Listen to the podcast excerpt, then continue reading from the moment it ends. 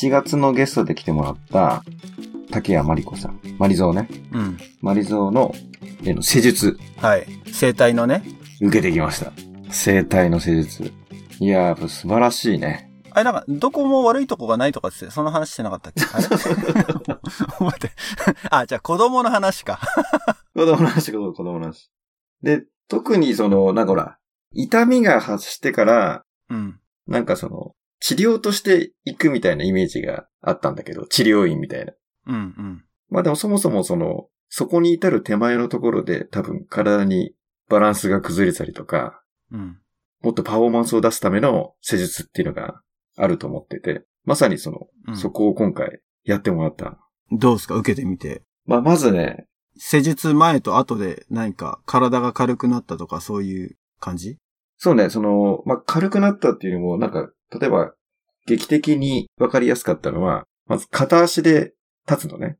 うん。で、多分体幹ってやつなのかな。うん。あのー、右足だけで立ってる時に、まあ、肩をグッて押された時に、全然踏ん張れんの。うん。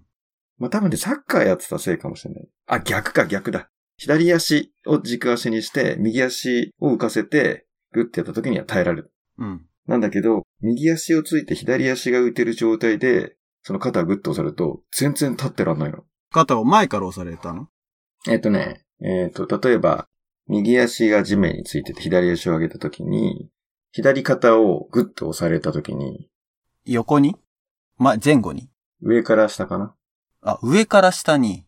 ほでその時に、そう、左と右で全然違って面白いぐらいに、あの、違ったの。う。うん。で、普段気づいてなかったけど、まあ、多分体感っていうか使い方なのかバランスなのか、あ、こんなに違うんだっていうのが最初、ビフォーはね。うん。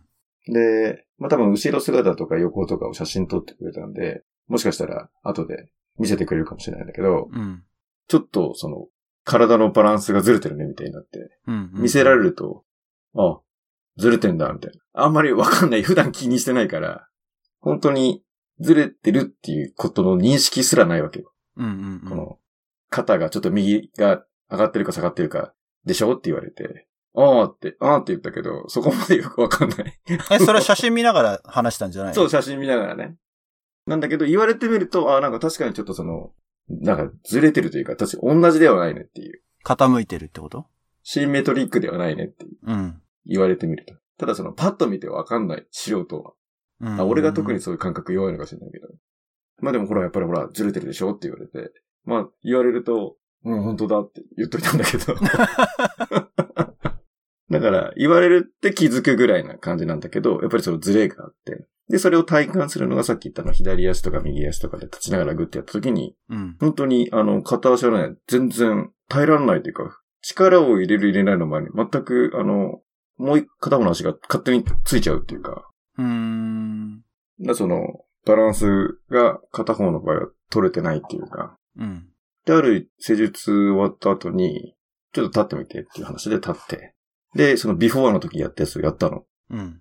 そしたら、びっくり、あの、耐えれんの。うーん。おーっと思って。いや、だからその、意識ではなく、うん。もう体が、その、整うというか、その、バランスが取れてるとそこが全然大丈夫なの。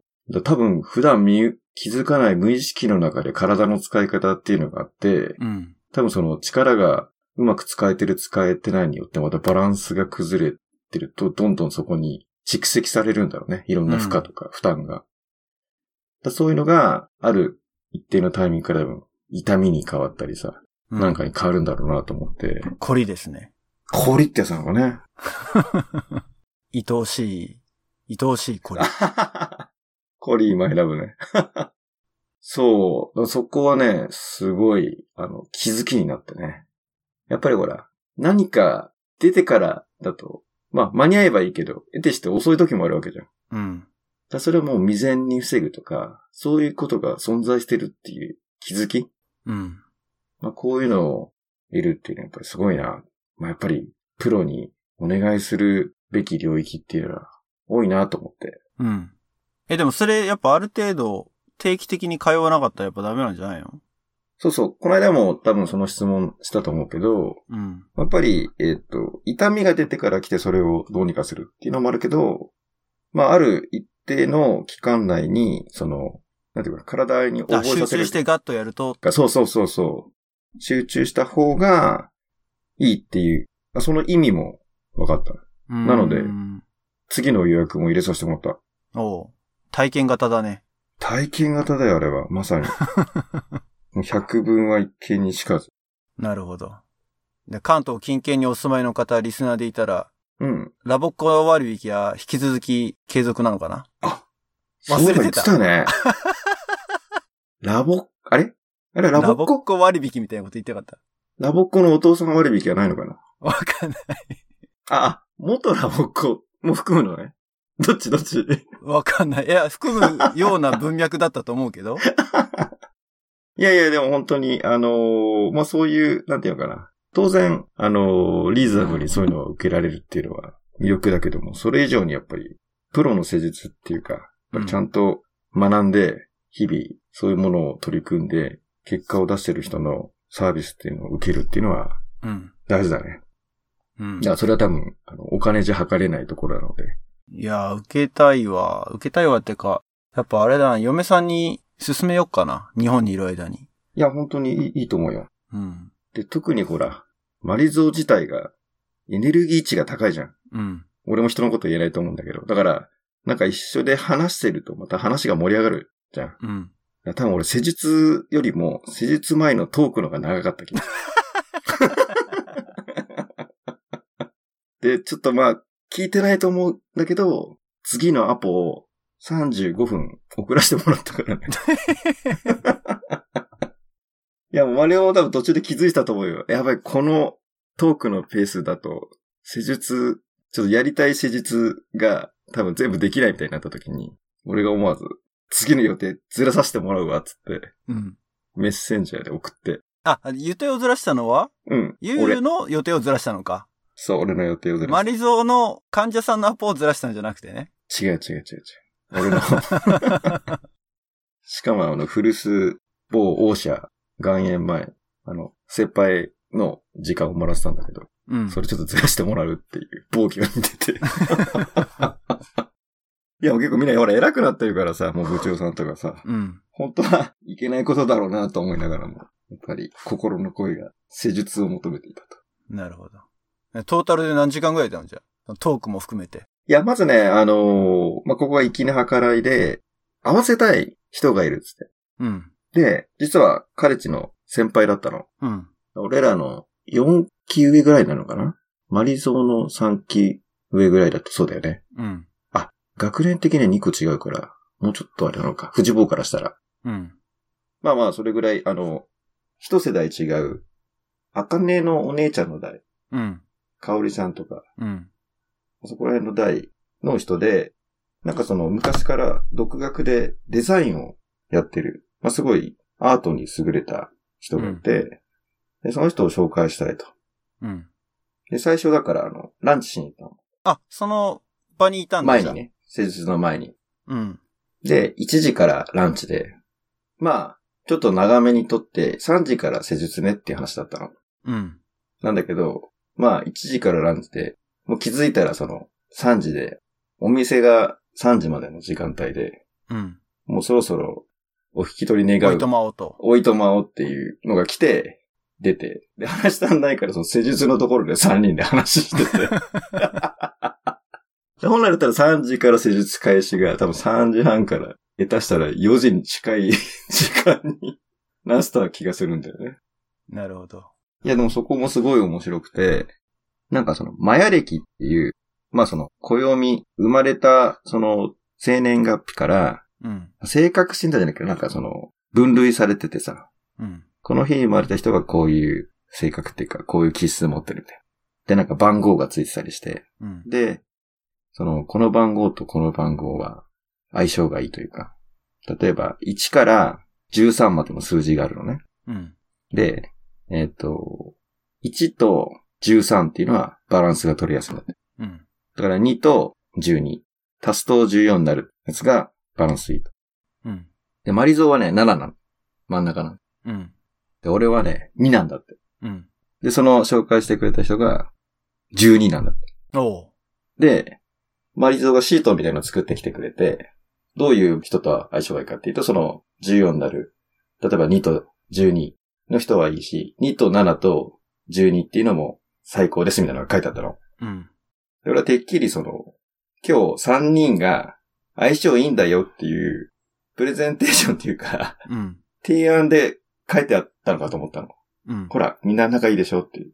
それ全然違って、その普通の、今までずっとその、前例記を見てシートを作って渡していった、そのテンプレート自体に書いてるベストのその、組み合わせがたまたま書いてあっただけで、うん。俺がそれを、あ、この3人ってこと書いてくれたのって言ったら、そこで初めてマリゾが気がついたみたいな。あ、本当だ、すごい、すごいじゃんみたいな。ん天然かよって。いああ、や、てっきり俺今日の3人のために、その、相性がいいんだよっていうのを書いてくれてたと思ったの。 その意図は全くなかったわけね。そうそうそうそう。で、俺が聞いたらいきなり気づいて、おすごくないすごくないみたいな。天然だ。持ってきたのもありそうじゃん みたいな。いや、すげえな、みたいな。いや、だから、その、会うと思うみたいな感覚的でやってたのが、その前歴っていう、あの、それぞれ診断の前になんか見てくれたのね。うん。ちょっと占いじゃないけど。で、それでそれをそれぞれにプレゼントみたいに渡して、いろいろ説明してくれたんだけど、うん。まあ、その相性の良さは直感的にマリゾーが思ってただけで、まさかその自分の診断のところに書いてあるのに、まさにベストですよっていうところは、裏付けがあるとは思わなかったってこと。そう、肝心そうな、なんか、オチとしてさ、おーっていうのを、ちゃんと演出してたのかと思ったら、もう単なる天然だった。 どんだけだよって。ありがちだね。なあ、相変わらず面白いなと思って、さすがだなと思って。もう俺も結構ら、比較的感覚派じゃん。感覚。うん。うん。ボケに関してボケっていうか。いや、あの、あ、ちょ、感覚って言うとあれだね。直感派だ。直感派。まあ、直感に基づき行動するんだけど。 うん。で、そこに一応なんか後付け的に理論理屈をつけてって、あたかもそうであったかのように話す傾向があるんだけど。うん。マリゾンそれ以上に直感で動いて、直感そのまんまっていうのがすごいななるほど。もう改めて、はい。面白かった。まあ最初そうだよね。まあ、ポッドキャスト出てもらったりとかっていうんで、また縁が深まって、うん。そういうね、施術の話になって、受けに行ってっていう。まあこのやっぱポッドキャストが作ってくれた縁で、また一つ面白いことができそうなんで。ぜひリスナーの皆さんも、体に不調がなくてもうん。行った方がいいよってことだよね。いた方がいい。関東一円に住んでる方であれば、そうね。うん。千葉の習志野市ですけどね。そうね。で、家だけじゃなくて、今あの、なんか日本橋、今回はその日本橋のある、なんか部屋を借りてたのかな。あ、じゃあ日本橋に行ったんだ。俺は日本橋に行った。あで、そそうなんのだ、もう一人も日本橋で、俺の前に午前中にその施術を受けてて、うんうんうん。で、ランチが俺が一緒になって、で、そこで、次俺の施術っていう一応流れだったらしいい。んだけど、うんうん。話が盛り上がりすぎて、そのままもう一回みんなで施術して語ってみ たいな。なので、そう、メラハンドね、おすすめですと。ぜひおすすめです。ググってくださいって感じかな。まあ、あの、メラハンドのホームページにリンク、リンク貼っとけ って。小ノートにね。はい。だいぶ雑だった ね、今。ググると。失礼いたしました。 いやいやいや、大丈夫です。まあほら、あれだよね。行きたいけど、シリコンバレーからだとなかなか行けないっていう、その、寂しさの表れだよね。まあそういうことにしときましょただ、もう一個、企画もあって、えっと、8月の18日う。うん。に、えっと、船橋の商工会議所を借りて、ある大物ゲストを呼んで、講演会を開くっていう企画をマリゾーが立てていてて、うん。で、そこもなんかちょっと手伝えたらいいねみたいな話が進んでるので、ほちょっとオープンになったら、ぜひそこはいもリンクというかご案内をう。うん。させていただきます。まあ CM 用にこうなんか10分ぐらい、ポッドキャストの中挿入してもいいけどね。その部分だけ、 マリゾーに来てもらって、トークしてもらってみたいなね。だいぶポッドキャストがなんかそういうあの、コマーシャル的な感じで。 This program brought to you by メラハンドみたいなね。あ、いいね。メラハンドピープルアートみたいな。うん。あ、ピープルワード面白い忘れてた。ピープルアート。 まあそのスポンサーの話に、なんか無理くりつなげる感じだけど、うん。そうあの、この前のポッドキャストの時にも、ね、ちょっと話しかけたんだけど、うん。このアナザードーンでもう少し何かこう、コンテンツを、うんこんだけやってて、あの、ポッドキャストやっててヒーヒーってのにまだコンテンツ増やすのかっていう話もあるん だけど、うんまあ具体的に何かっていうと、多分、あの、ポッドキャストの裏話を、制作の裏話をした時に、もうちょろっと言ったかもしれないけど、まあマネタイズが一番難しいメディアであると。ポッドキャストは。うん。で、まあ別にお金を稼ごうとは思ってないんだけど、やっぱりこのランニングコストぐらいはうん。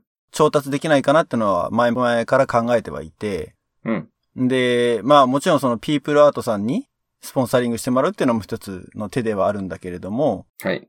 えっ、と、ペイトリオンっていうサービスがあって、知ってるほう。いや、知らない。ペイトリオンってこっちの、うんと、多分サンフランシスコのスタートアップかな。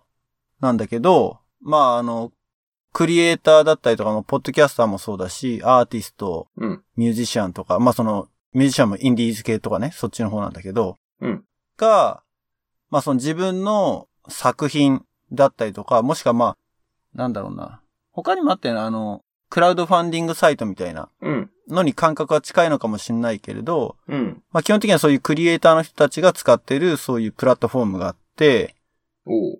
で、まあ、それをちょっと試しにやってみようかなと。で、どういうことかっていうと、サポータープログラム的な感じで、まあ、ちょこっと、あの、投げ銭みたいな感じで、はいはいはい。うん、年会費、年会費っていうとなんかすごい高く聞こえちゃうかもしれないけど、だいたい1回のエピソードで100円、チャリンと、うん。気軽にできるようなシステムがあったらなっていうふうに思ったのね。はいはいはいはい。ただまあ一回一回このチャリンチャリン、あの、100円とかめんどくさいだろうと思うから、まあ年間で例えば2000円とか、うん。そんぐらいっうん。ていうのもありかなと思ってて、まあ具体的な金額はちょっとまだわかんないけれど、うん。まあそういう一つのファンディングの方法を採用してみようかなっていうのを今ちょっと考えてる。おー。すごいね。うん。で、実際にまあちょっとペイトリアのサイトも今、うん、アカウント作って、アナザードーンでね、うん。で、下調べをしてるんだけれども、まあ、一つは、うんと、やっぱりその、お金を出してもらってる人たちに対して、こう、エクスクルーシブなうん。何かをやっぱ提供したいと。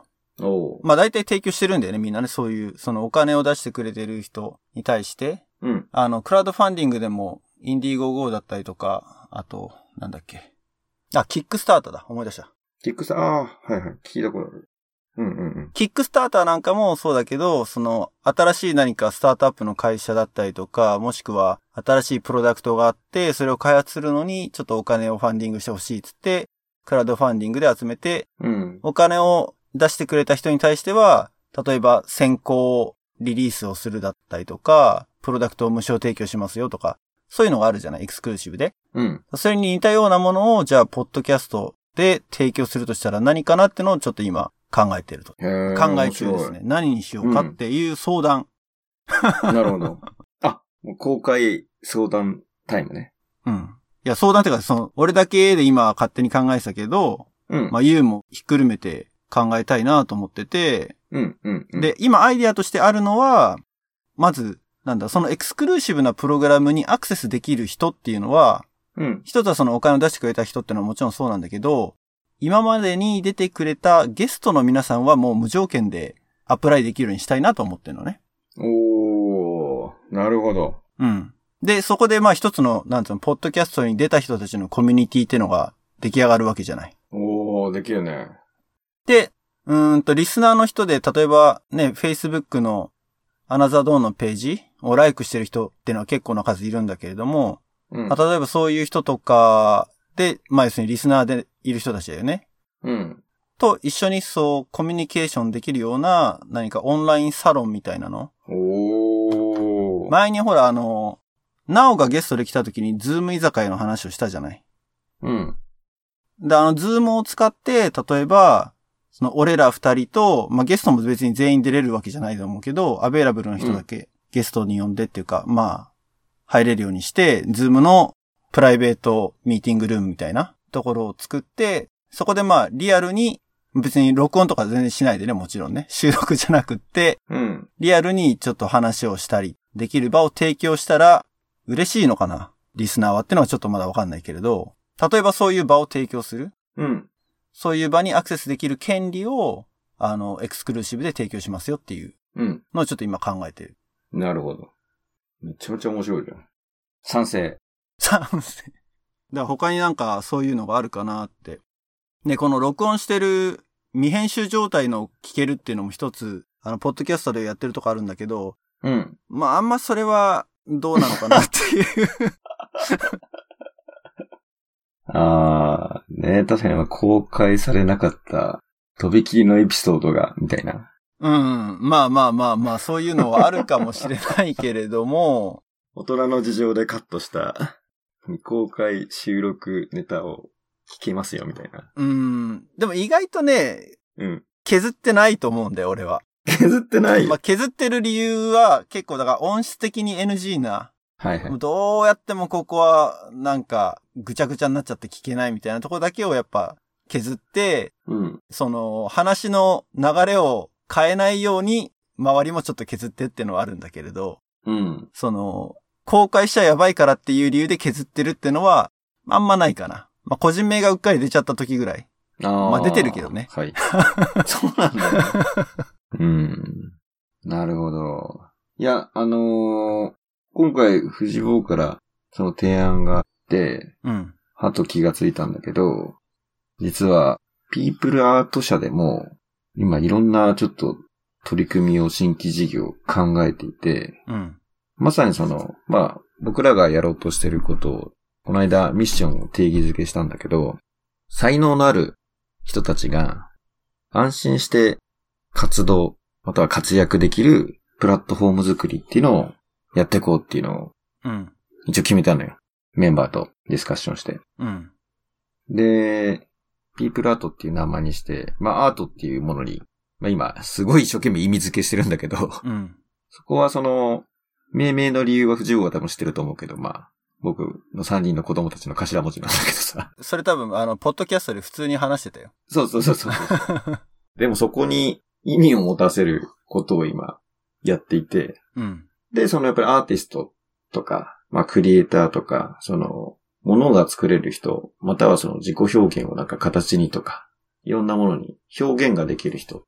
うん。で、それを、まあ届ける、ね、あのーことをやろうとしてる人が、まあまだまだその、世の中に出てきてない、もしくは知られないことによって、もっともしかしたら埋もれてしまってるとか、うん。で、それは多分、その、どうやったら認知してもらえるかとか、どうやったらそのサービスを適正に評価してもらえるかとか、経てしてそのビジネス界で使われているノウハウ、ロジックが結構活用できる気がするんだね。うん。だそれをまあ僕自身はプロデュース業というかプロデュースと称してるんだけど、まあ適切なターゲット層に対してきちんとそのメッセージが届くように、まあ設計してあげるというか、うん。まあ、そういうことによってよりお互いのマッチングの精度が高まるのではないかと。で、ここをコミュニティをやっぱり活用すると。まあ、マスメディアでね、あの、俺たちはいつかナンバーワンになるのだ、みたいな時代というよりは、 まあ、比較的そういった自分たちが発信しているメッセージを共感して共有できる濃い仲間たちがギュッといるっていうことが結構大事な時代になってきてると思うので、うん。そこをコミュニティ化して、そのコミュニティから情報がどんどんどんどん伝播されていくっていうのをうまく設計したいなと思ってるね。うん。で、今回で言えばまあ、例えば藤坊というタレントでね、才能がある、まあ、ポッドキャストっていうものを、まずは、手法を持ってきてくれて、一緒にコンテンツ作りやって、まあ、きちんとリスナーが、まあ、耐えうる品質というか、 編集をかけてくれて、まあ、クリエイティブしてくれてわけじゃん。うん。こういう活動も、得てして、きちんと報われるっていうか、さっき言ったその、儲けるというよりは、持続可能な形にしていくっていうのが一つテーマだよね。そうだね。だそれが一つそのマネタイズっていう、その、まあ、モチベーションがお金にないから続いてると思うんだけど、まあ逆に言うとお金によるストレスっていうかさ、なんか、出てっちゃうものがストレスになってやめるっていうのももったいなすぎるので、そこに何か手段があれば面白いねっていうのは、すごい、なんかざ斬新というか、あの、身近にこういうことが起こってたんだっていうのを、なんか、ああ。改めて気がついた。身近っていうか自分の身だよ、でも。そうそうそう、自自分分のの身身にに起起ききてる。そうそうそうそう。そう、だからまあ、ぶっちゃけ言うと別にその、運営費を捻出するのに財源がありませんとかそういう話じゃ全然なくて、うんうんうん。あ。まあ、具体的にね、お金を使ってる部分って言ったら、まあ、せいぜいサーバー代くらいなんだけれども、うん。まあでも、例えばさっき言ったそのね、ズームでオンライン、あの、サロンみたいなのやろうって言ったらば、まあ、ズームのちょっとその運用費が月いくらってかかってくるから、ランニングコストとしてはまた新たに発生してはしまうんだけれども、うん。うん、そういうのができたらなっていうのと、あとは、もう一つ考えてるのは、その、年会費っていうかサポータープログラム的なものじゃなくって、うん。あの、各エピソードごとに、チャリンチャリンって投げ銭ができないかなとは思ってるのね。なるほど。で、それは、まあ、100円からいくらって別に上限はないんだけれども、考えてるのは。うん。で、そのお金を、できることならゲストに還元したいと。おーというのは、まあ、ゲストで出てくれてる人たちってのは、基本的に俺とね、ゆうと3人で、こうやって会話をするだけで楽しい時間が過ごせて、うん。 OK って思ってるかもしれないけれど、やっぱりそれは彼らの時間を奪ってはいるので、そこに対して何かこう、リターンをつけてあげられたらなと思ってる。うーん。なるほど。まあそれはもうエクストラアイディアなんだけどね。まだ全然。なるほど。うん。だからどんぐらい実際のところそのサポータープログラムで、あの、支援してくれる人がいるのかってのも、まだ全然未知数だし、うん。わからないけれど、でも、まあ、リスナーの方で、別にそれは強制のプログラムじゃないし、いいなと思ってくれて、このポッドキャストを、そういった形でサポートしたいと思ってくれる人たちだけで全然構わないと思ってるんだけど、うん。うん。いやすごい面白いと思うんだよね。えっと、深掘りしていいこの話。どうぞどうぞ。いや、なんかあの、いろんなテーマが詰まってると思ってて、うん。話をちょっと大きくしちゃうかもしれないんだけど、うん。多分みんな善意で出てくれてるし、えっと、時間を奪うというよりはむしろ投資してるっていうか、僕らとの関係性において、一緒に時間を使うっていうのは、僕はもうみんなのためになると信じてこの時間を使っていて、奪うという感覚はあんまりないんだけど、うん。まあ一方で確かにその、使ってもらった時間に対して何か貢献したいっていうのはスーパーアグリー。うん。賛成です。で、まあ、それがそのお金という、その金銭っていうよりは、リスナーがいて、その投げ銭というか、あ、この回良かったねっていうフィードバックとして、それがデータ化されるというか、可視化されるっていうのは、一個面白いなと思った。うん。うん。うん。うん。ただ、えっと、そこの意味合いだけで言うと、まあ、いいねの数とかさ、他にも手段がありそうだけど、まあ、さらにそこをお金という一つの指標を用いたら、また、なんていうかな、フィードバックシステムとしたら面白いと思った。だかうん。らまあ、気軽にいいねって聞いてなくても、えいって押すかもしれないけど、さすがに聞いてなくて、チャリンとはやらなそうじゃん。うん。うん。 まあね。だからコンバージョン的にはその2段階あって、いいねはいっぱいあったけども、投げ銭が少なかったねっていう話と、いいねは少ないけども投げ銭が多かったっていう。じゃあ、コンテンツしたら、どっちが価値が高かったのだろうかっていうフィードバックになるわけだ。俺の中ではそれ結構あんま重要じゃないっていうか、まあそれを可視化したところで、じゃあ誰が見るのって言ったら多分俺と言うだけだと思うんだけどね。それを別に公開するつもりもないし、仮にね、そういうデータが取れたとしても。うん。ただあくまで俺のその投げ銭の感覚というのは、そのコンテンツに対して、リスナーがどれぐらいこう、価値を感じてくれたのかっていうののメジャーだと思ってるわけよ。ん同じこと言ってね。あ、だからそうそうそう。一個一個の個別に関してはそう。だけどそれを別にその、比較をしは、しないってこと。今のなんか、ゆうの話を聞いてると、俺はなんとなくこうこのコンテンツはいいねが多いけど、うんと、お金はあんまり集まんなかった。逆のパターンがあったって、その別に比較はあんま重要じゃない。だからってそのコンテンツが悪かったわけじゃないと思うし。いや、だから、その、せっかく時間を使ってる、で、その時間を使ってる中での、やっぱりフィードバックがあることの方が、次につながる可能性が大きいわけじゃん。うんうんうん。まあ、いいねとかだと、例えば俺は結構まあね、知ってる人いっぱいいるから、シェアすると多分数字伸びるじゃん。だうん。から認知はされて、いいねが押される。逆に俺がシェアしなかったら伸びないって。だからそれって認知だけの話じゃん。うんうんだけど、まあ、聞いてくれて、さらに行動まで起こしたっていうのは、フィードバックだからさ。だかうん。うん。らこれ比較してそこが大きいちっちゃいを競争してるわけではないけども、うん。でもそれは評価システムを採用することになるわけじゃん。うん、まあまあまあ、そうだね。ええてして。うん。だからそこをゴールにはしないけれども、一つの指標にはなるわけじゃん。うんユーザーの評価、アクションにつながったかみたいうん、うん、うん。な。だからそれをその、さらけ出して、ね、ランキングでコンテンツにしてみんなで楽しむっていう発想はないかもしれないけど、うん、それは全くないね。まあどれぐらい投げ銭がもらえたかっていうのによって、やっぱりコンテンツ、これがやっぱりね、評価高かったんだよっていうのは、でも、一つのコンテンツではあるよね。うん。そうね。だってユーザーにとったらそんなに投げ銭多かったんだったら俺も聞いてみようって興味持つかもしれないじゃん。あー、あ、そこまで何公開してしまってってことね。公開すべきだと思うけどね。あ、公開されるもんじゃないんだ。逆に俺公開されるもんだと思ってた。だって投げ銭したらどれくらい、このエピソードにどれだけそうそうそうそうそう。いい集まったかっていうの。うん。ああ、それは可視化できるのかなまあ、少なくともこっち側には見えると思うんだけど、うん。それが自動的に、なんつうの、どれぐらいパブリックになるのかちょっとわからない。いや、俺その投げ銭システムのいいところは、単にドネーションの仕組みができただけじゃなくて、そこがなんか可視化されるとか、なんかリアルタイムに変わるところかなって思ったら勝手にね。そこはわからん。あの、オープンにするしないは多分選択できる可能性もあるけども。うん。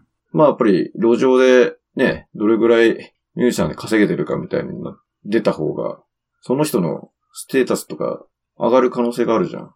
うん、だからそこは結構難しいよねって俺は思うんだけど。だから公開することで、うん、まあその、まあ生々しいけど、お金が集まってるところにさらにお金が集まるようになっちゃうと思うんだよね。うん、言ってることだから、その、これだけ人気を集めてるんだから、じゃあ俺も聞こうっていうのもうん、あって、逆にそうじゃないところは一向に注目が集まらなくなってしまう。うん。だから、うーん、どっちがいいのかな。ちょっとまあ全然、まだ何も始めてないから、うん。トライアンドエラーでやるもよしなんだけれども、うん。まああとはだからそのゲストで来た人の周りにどれだけ周知されてるかもかなり大きなファクターだと思ってて、そうだね。うん。だからそのゲストの知り合いがどれぐらい聞いたかによってだいぶ差が出るとは思うう。ん。で、ゲストによってはあんまりこの自分の知り合いに聞いてほしくないっていう 思う場合も、まあ、なきにしもあらず。ああ、結構ね、生々しいやつもいっぱいあったもんね。そうそうそう。ある業界の人には聞いてほしくないとか、例えばね、まあ前回のサミーのだったらば、あんまり会社の人には聞いてほしくないみたいなうのん。もあったかもしれないし、ラボコに聞いてもらう分にはいいけどもね。香港の人とかね。うん。香港の人がやばそうだよね。うん。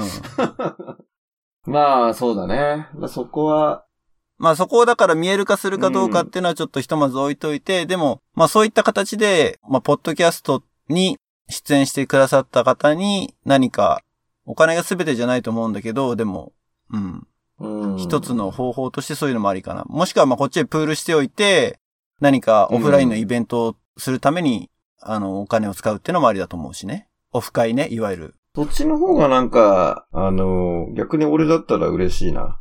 例えば自分が出演したことによってドネーションがこれだけ集まって、うん。この回にこれだけ還元してくれました。ありがとうって方が、なんあかあ。お金を返してもらううよりは、か。うんうんうんうん。俺だったらいいな。なるほどね。そうかそうかそうか。ちょっと額がね、何百万とかって言われるとちょっといや、 ドキドキしちゃうからね。まあまあ、それは、それは今のダウンロード統計を見てる限りでは、ゼロが多分2つぐらい違うかなっていう。そうそうそうそう。なので、ね、まあ変なし、数百円とか何百円返してもらってありがとうっていうよりは、うん。もうお布施だよね。寄付。うん。それこそ、その、自分が話したコンテンツによって、僕らの活動が、このポッドキャストの活動がより長く続いてありがとうっていう方が、うん。なんか幸せ感は高いよね。勝手に言ってなるるほどね。あ、じゃあ、例えばだ、そのオフ会みたいなのを開催したときに、うん。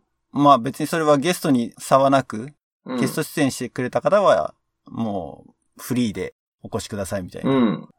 いう提供の仕方で、うんまあそれをだかうらん、うんうん集まったお金から出してみたいな。うーん。いや、逆にその、キャッシュポイントもが後ろでもいいと思うんだよね。その、例えば飲み会を開催するときにファンが、とか聞いてたから、その飲み会に来ましたって言って、で、多少ちょっと例えば、なんだろうね、4500円の飲み放題を5000円集めて、浮いた分を活動費に当てるとかさ。で、その、確かに来てくれた人には、そこはゲストとして呼ぶとかさ、わかんないけど、そういうメリハリがつけて、なんかその、うん。オフ会をもっとオープンなものにして、いっぱい来てもらうことによって、それで活動費になるみたいのは面白いね。逆うに。ん、うん、うん。まあ、いまだね、あの、絵に描いた餅なので、うん。なんともあれだけど、ちょっとそういうのを今は一つ考えて準備を進めてますので、素晴らしいね。 U の反対が特にないんであれば、ひとまずは、まあ、月100円、月100円っていうか、そうだね、月100円とか200円とか、うん。一1回のエキエピソードに月100円ぐらいの感覚で年会費ベースのうん、サポータープログラムみたいのをちょっと始めようかなっていうふうに、今、あのー考えてますと。で、またそれは公開されたら、あの、ポッドキャストでお知らせしたいなとうん。思うし、まあ多分次回の収録の時には準備をし終わってるかもしれない。おー。うん。まあそれがまあサクサクっとできちゃう感じなんで、とりあえずテストランニングは始めちゃおうかなと思ってます。うん。うん。まあひょっとしたらだからもう、今収録してるけど、このポッドキャストが配信される頃に、ほぼ同時にリリースしちゃうかもしれない、それを。うん。いや全然いいと思う。逆に、さっき言った、その、評価っていうよりも、あとは、その、寄付文化っていうか、うん。その、何か、やっぱり、人を応援することによって、自分が幸せになれるっていうのもあると思うんだよね。うん。応援っていうか、支援っていうの。うん。その実は寄付することって、その救われてるのは実は寄付されてる方だけではなく、寄付してる方なのだみたいな。なんか聞いたことあるね。どっかで。うん。そういう文脈で応援してもらおうよ。 そう、別に、あの、僕ら詐欺師集団なわけではないじゃん。ちゃんと活動を続けてきていて。そうね。なんかあの、うん、目に見えないものにやってもらうというよりは、まあそれなりの労力と、僕らがみんなの役に立つだろうコンテンツを配信して喜んでもらってる人がいるっていうんであれば、やっぱりそこはなんかね、アクションを起こしてもらえると助かるし。うん。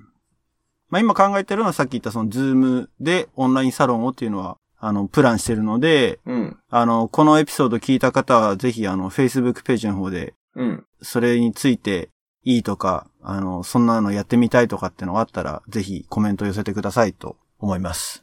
まあ、ゼロの、にならないことですね。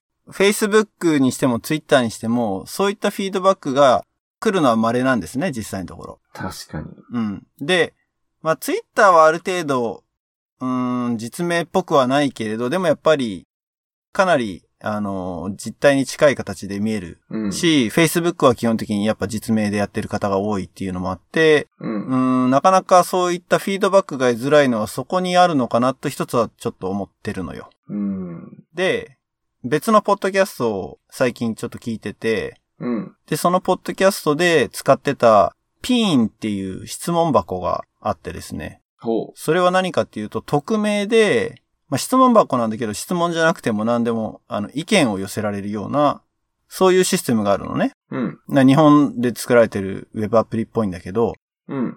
で、そのピーンっていうのを使って、何か、匿名で何か言いたいっていうことがあったほら、うほそうこになるほど。意見寄せてねっていうのも一緒にスタートしようかなと思ってます。めちゃめちゃ面白いじゃん、それ。だからもちろんその質問して投げっぱなしじゃなくって僕らが絶対答える。そうだよね。あの、オンライン上で答える場合もあるかもしれないし、うん。内容によってはポッドキャストの中でそれをちょっと話のうん、うん、うん。ネタにするっていうか、その質問に答える形でうん。話を展開するっていうのもあるかもしれないし。うん、うん、うん。いや、めちゃめちゃ面白いと思う。いいね。